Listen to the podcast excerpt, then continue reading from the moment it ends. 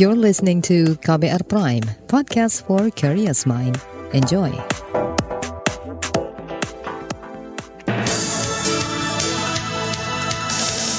Selamat pagi saudara, senang sekali kami bisa menjumpai Anda kembali melalui program Buletin Pagi edisi Rabu 8 Juni 2002 bersama saya Roni Sitanggang. Sejumlah informasi pilihan telah kami siapkan, di antaranya persiapan pemilu serentak 2024 masih syarat kekurangan. Presiden Joko Widodo ingin membangun rumah Indonesia di Mekah. Masyarakat adat desak pembebasan kepala desa Kinipan, Kalimantan Tengah. Inilah Buletin Pagi selengkapnya terbaru di Buletin Pagi. Saudara tahapan pemilu akan dimulai 14 Juni nanti, tapi hingga kini masih banyak kekurangan dari sisi persiapan. Misalnya, anggaran tahapan pemilu untuk tahun ini dan tahun depan yang masih kurang. Belum adanya peraturan Komisi Pemilihan Umum PKPU hingga belum ditetapkannya Dewan Kehormatan Penyelenggara Pemilu DKPP. Khusus untuk peraturan Komisi Pemilihan Umum PKPU sangat mendesak untuk segera disahkan. Kata Menteri Dalam Negeri Tito Karnavian, PKPU menjadi pedoman teknis pelaksanaan tahapan penyelenggaraan pemilu. Apalagi selasa pekan depan resmi dimulainya tahapan pemilu serentak 2024. 14 Juni sudah dimulai yang diawali dengan perencanaan program dan anggaran. Dalam proses tahapan ini, Kemendagri akan melakukan penyerahan daftar penduduk potensial pemilih pemilihan atau DP4 dan data WNI di luar negeri dan penyerahan data agregat kependudukan per kecamatan atau DAK2 kepada penyelenggara pemilu untuk dapat menjadi dasar dalam penyusunan daftar pemilih sementara atau DPS Mendagri Tito Karnavian juga menyatakan dukungannya bila durasi masa kampanye dipersingkat menjadi 75 hari. Karena hal itu dapat mengefisienkan anggaran pemilu, mengantisipasi penularan COVID-19 dan mengurangi potensi konflik di tengah masyarakat. Mendagri menyampaikan itu saat rapat dengan DPR pada Selasa malam. Sementara itu Ketua Komisi Pemilihan Umum KPU Hasim Azari menargetkan peraturan tentang tahapan, jadwal, dan program pemilu dapat disahkan Jumat ini. Kata dia terlalu pendeknya waktu pembahasan tidak akan banyak menimbulkan masalah. Insya Allah tidak ada problem ya dalam arti begini. Semua sudah tahu bahwa tanggal 14 Juni 2022 adalah dimulainya tahapan pemilu 2024 Nah untuk persetujuan ya atau kesepakatan eh, antara para pihak eh, apa namanya akan kita peroleh pada hari ini dan kemudian proses berikutnya di internal KPU sekiranya ada catatan masukan pada forum ini nanti akan dilakukan sinkro, apa namanya sinkronisasi lagi dilakukan finalisasi dan kemudian dilakukan harmonisasi dan pengundangan di Kementerian Hukum dan HAM. Ketua KPU Hasim Asari optimistis PKPU akan disahkan Jumat ini. Apalagi sebelumnya KPU sudah intens berkomunikasi, berkoordinasi dan melakukan sinkronisasi dengan Kementerian Hukum dan HAM serta DPR. DPR.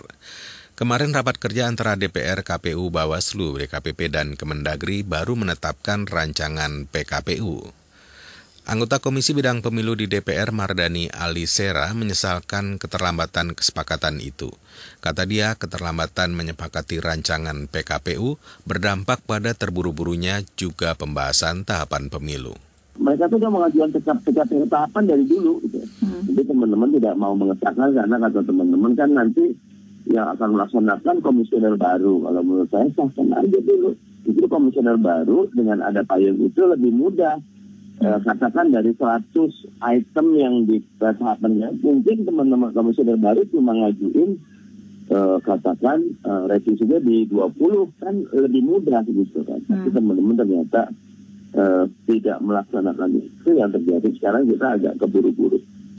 Anggota Komisi Bidang Pemilu di DPR Mardani Alisera berharap satu persatu kekurangan persiapan pemilu serentak bisa dipenuhi. Misalnya terkait anggaran pemilu, peraturan Komisi Pemilihan Umum, dan pembentukan Dewan Kehormatan Penyelenggara Pemilu. Menurut Ketua Umum Konstitusi Demokrasi atau Kode Inisiatif Viola Reininda, terlalu mepetnya waktu pembahasan PKPU berpotensi merugikan penyelenggara pemilu itu sendiri dalam konteks peraturan KPU atau Bawaslu itu sendiri ditetapkan atau dibahas dalam waktu yang mepet begitu ya Mbak? Nanti yang akan kewalahan malah penyelenggara pemilu sendiri karena praktis banyak hal-hal yang sebetulnya secara normatif belum diakomodir di dalam undang-undang pemilu maupun undang-undang pilkada perlu penyempurnaan dan jadi beban bagi KPU dan Bawaslu untuk mengakomodasikan hal tersebut di dalam level peraturan lembaga mereka. Ketua Umum Konstitusi Demokrasi atau Kode Inisiatif Viola Reininda juga mengingatkan semua pihak untuk mengawal proses pembentukan Dewan Kehormatan Penyelenggara Pemilu. Pengawalan penting agar pembentukannya transparan dan nama-nama yang diusulkan sesuai kriteria serta cakap kapabilitas. Anggota DKPP ada tujuh orang dengan rincian tiga nama usulan DPR, dua nama usulan pemerintah, satu dari KPU, dan satu lagi dari Bawaslu. Saudara informasi soal Presiden Joko Widodo sampaikan keinginan membangun rumah Indonesia di Mekah akan kami hadirkan sesaat lagi, tetaplah di Buletin Pagi KBR. You're listening to KBR Pride, podcast for curious mind. Enjoy!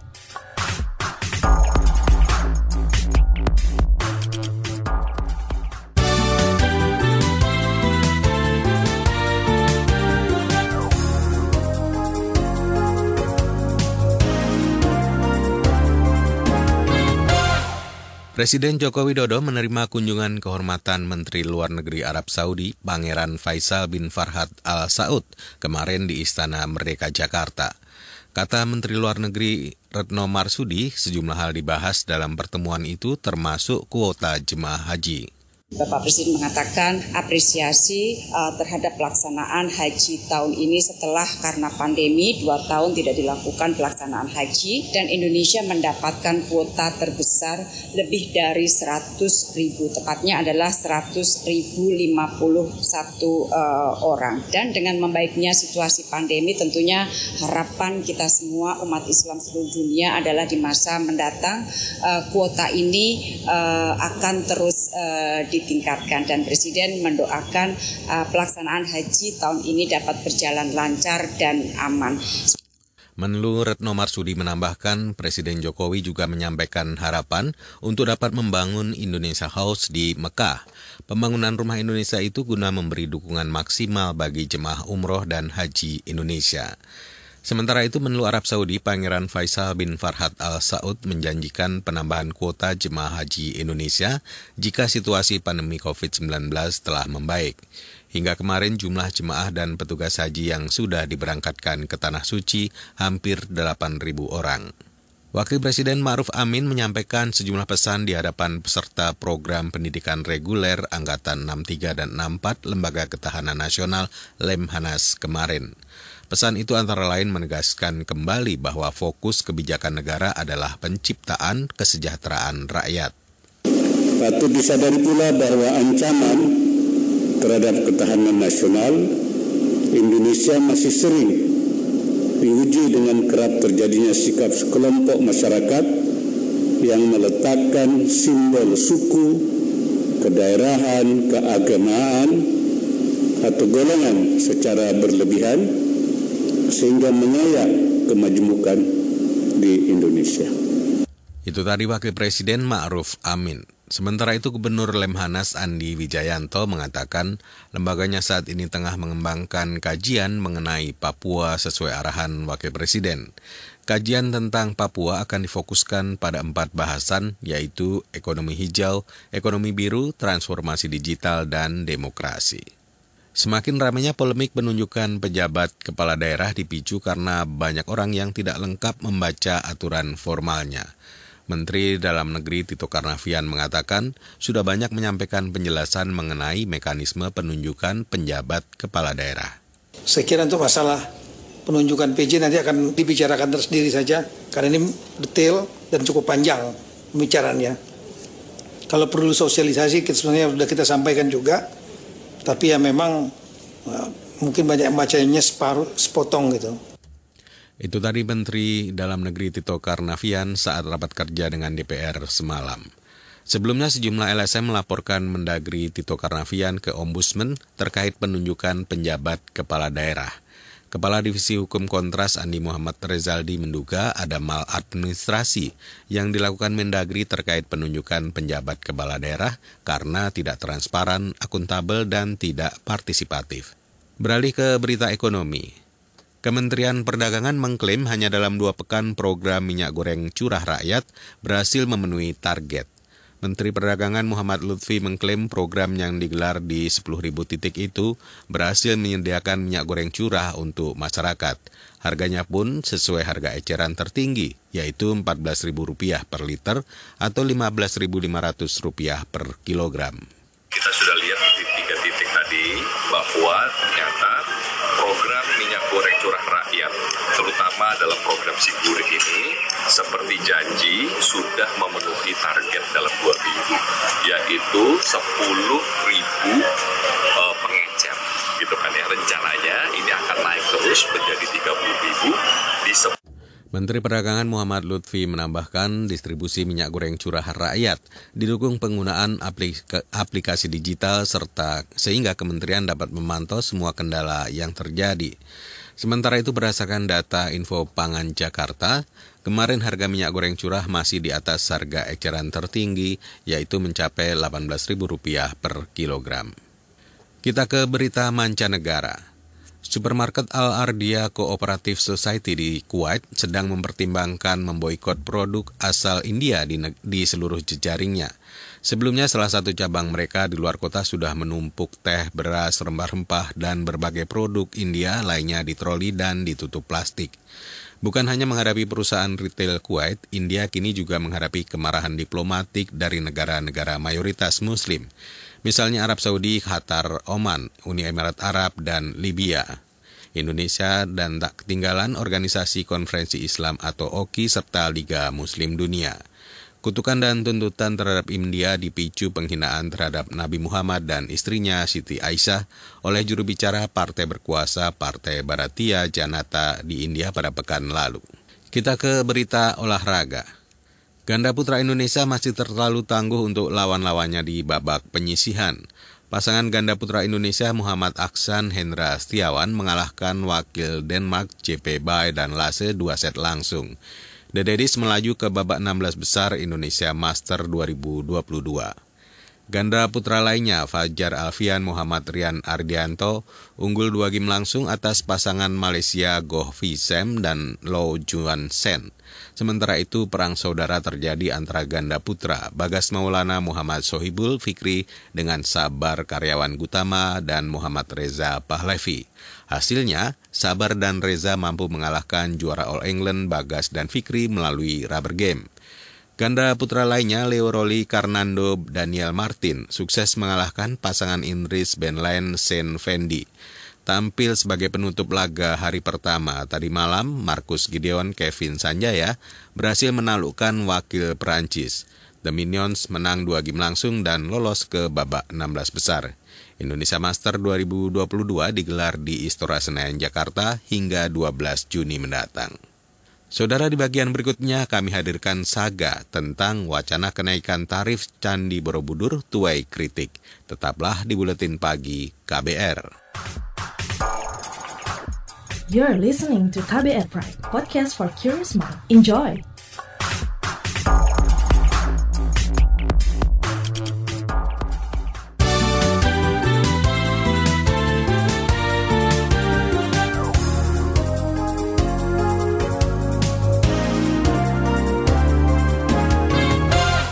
Saudara, rencana kenaikan tarif naik atas Candi Borobudur menuai polemik di tengah masyarakat.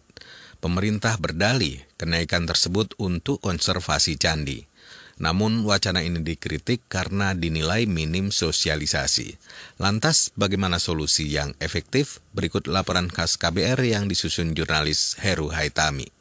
Pemerintah akan membatasi jumlah pengunjung di kawasan wisata Candi Borobudur, Jawa Tengah. Jumlah wisatawan akan ditekan hingga sebanyak 1.200 orang per hari. Menurut data Badan Pusat Statistik Kabupaten Magelang pada 2020, kunjungan wisata domestik di kawasan Candi Borobudur lebih dari 2.600 orang per hari. Menteri Koordinator Bidang Kemaritiman dan Investasi, Luhut Binsar Panjaitan menyatakan pembatasan jumlah pelancong itu dilakukan dengan penerapan kebijakan tarif baru tiket masuk Candi Borobudur. Untuk wisatawan domestik, tarif yang akan diterapkan Rp750.000 per orang. Sedangkan turis mancanegara kurang lebih 1,5 juta rupiah atau 100 dolar Amerika.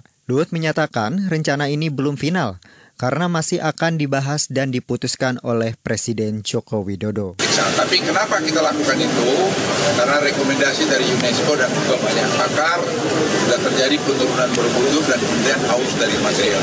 Rencana penyesuaian tarif didukung Gubernur Jawa Tengah Ganjar Pranowo. Menurutnya, rencana pembatasan dan penyesuaian tarif itu untuk menjaga konservasi lingkungan sekitar candi. Sebab kata dia, terjadi penurunan struktur tanah di sana. Ia menjelaskan tarif Rp750.000 dibebankan untuk wisatawan yang hendak naik ke bangunan Candi Borobudur. Sementara tiket masuk Candi Borobudur hanya Rp50.000. Tiket ini hanya bisa membawa masuk wisatawan sampai pelataran candi. Dalam rencana skema tarif tersebut, harga tiket untuk pelajar justru akan jauh lebih murah, yakni Rp5.000 per orang. Tak semua mendukung rencana tersebut. Ketua Generasi Pesona Indonesia, Genpi, Siti Khadijah menilai, kebijakan minim sosialisasi hasil kajian. Menurutnya, rencana kenaikan itu malah justru mengejutkan masyarakat. Jadi uh, sebetulnya langkah-langkah konservasi yang dilakukan dengan termasuk menaikkan harga ini kan satu strategi pemerintah ya untuk membatasi wisatawan yang bisa masuk.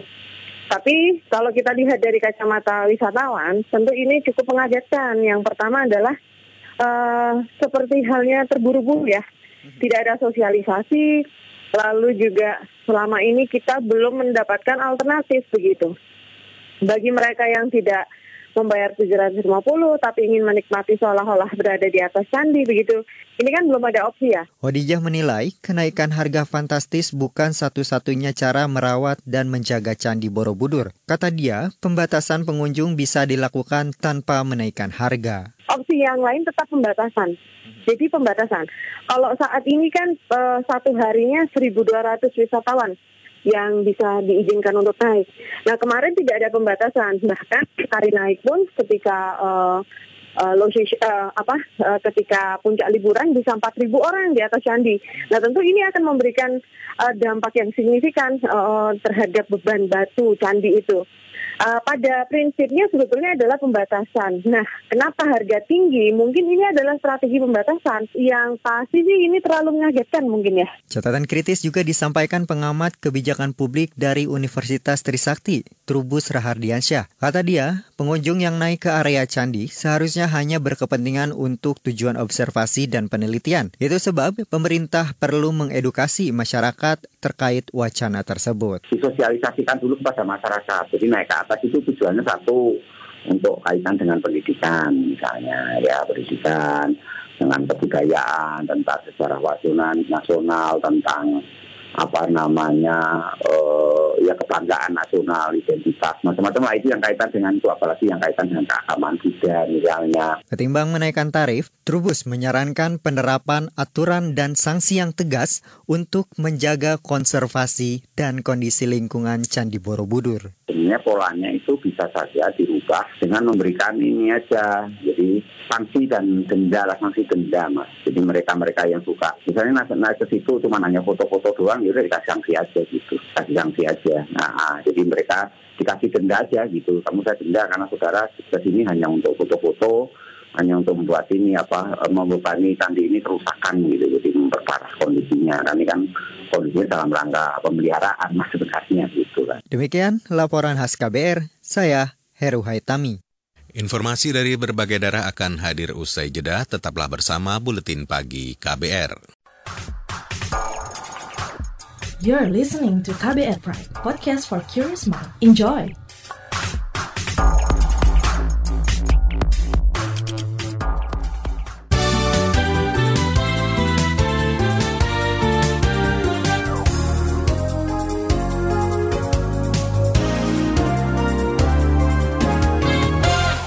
Saudara persidangan kasus korupsi Kepala Desa Kinipan Kabupaten Lamandau, Kalimantan Tengah, Willem Hengki, dinilai sebagai kriminalisasi pejuang HAM dan lingkungan.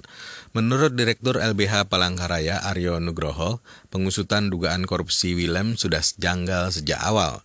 Hasil investigasi Inspektorat Kabupaten Lamandau yang menemukan adanya penundaan pembayaran pembangunan jalan, tapi kemudian justru dianggap merugikan keuangan negara. Nah, ini kita uh, ada keyakinan ke sana bahwa proses ini bagian daripada pelemahan uh, perjuangan masyarakat Kinipan, khususnya uh, satu soal yang belum selesai dengan batas desa. Di sisi lain masih ada konflik dengan uh, perusahaan perkebunan sawit gitu ya, yang uh, di mana ini kalau terjadi uh, ada uh, upaya untuk penentuan batas secara sepihak oleh pihak uh, bupati dan ini sangat sangat merugikan. Direktur LBH Palangkaraya Aryo Nugroho menjelaskan, kasus ini bermula dari pembayaran utang pembangunan jalan tahun 2019. Tapi dua tahun kemudian Badan Pengawasan Keuangan dan Pembangunan BPKP justru menyebut ada kerugian negara akibat penganggaran proyek tersebut. LBH curiga kriminal, kriminalisasi ini terkait perjuangan warga desa Kinipan yang berseteru dengan pihak perkebunan kelapa sawit. Saat ini Kepala Desa Kinipan William Hengki masih menunggu putusan Pengadilan Tindak Pidana Korupsi Palangka Raya. Beralih ke Papua Barat. Ratusan tenaga kesehatan di pedalaman Kabupaten Sorong Selatan meminta jaminan keamanan dari kepolisian dan TNI. Menurut perwakilan Nakes Susanti, dua rekan mereka kini masih dalam kondisi medis kritis akibat dianiaya akhir Mei lalu. Harapan kami, di mana pun, tempat mana pun eh, tenaga kesehatan bertugas, berharap eh, tolonglah untuk para anggota-anggota ditempatkan minimal lah di suatu daerah itu ada berapa orang untuk mengawal kami para tenaga kesehatan. Perwakilan tenaga kesehatan di Sorong Selatan, Papua Barat, Susanti menambahkan, pasca, pasca penyerangan, para nakes mengkhawatirkan keselamatan jiwa mereka. Tidak sedikit yang meninggalkan tempat tugasnya dan pindah ke ibu kota kabupaten. Sementara itu aparat telah mengidentifikasi terduga pelaku penganiayaan dua nakes yang saat kejadian sedang bertugas di Puskesmas Distrik Saifai, Sorong Selatan. Kita ke Jawa. Masyarakat di pesisir selatan Jawa, terutama Jawa Tengah dan Yogyakarta, diminta mewaspadai potensi banjir rob akibat fenomena jarak terdekat bulan ke bumi pada 12 hingga 18 Juni nanti. Prakirawan Stasiun Meteorologi Tunggul Wulung Cilacap, Randy Krisnawan mengatakan, pasang permukaan air laut kali ini diperkirakan lebih besar dibanding periode Mei lalu. Kalau melihat potensinya kemungkinan lebih besar dari yang banjir kemarin kemungkinan, karena ketinggian gelombangnya juga cukup tinggi. Untuk wilayah perairan itu bisa mencapai sekitar 3 meter. Terus wilayah Samudra Hindia juga uh, sampai 4 hingga 5 meter. Jadi kemungkinan di wilayah pesisir tengah kemungkinan cukup tinggi. Prakirawan Stasiun Meteorologi Tunggul Wulung Cilacap, Jawa Tengah, Randy Krisnawan menambahkan, banjirop bulan ini diperkirakan tidak separah seperti kejadian 2017 dan 2020 lalu. Ketika itu ketinggian gelombang laut bahkan mencapai 6 meter. Randy juga mengimbau nelayan untuk sementara tidak melaut demi menghindari potensi kecelakaan. Saudara informasi tadi menutup jumpa kita di Buletin Pagi hari ini. Pantau juga informasi terbaru melalui kabar baru, situs kbr.id, Twitter kami di akun @beritaKBR, serta podcast di alamat kbrprime.id. Akhirnya saya Roni Sitanggang bersama tim yang bertugas undur diri. Salam.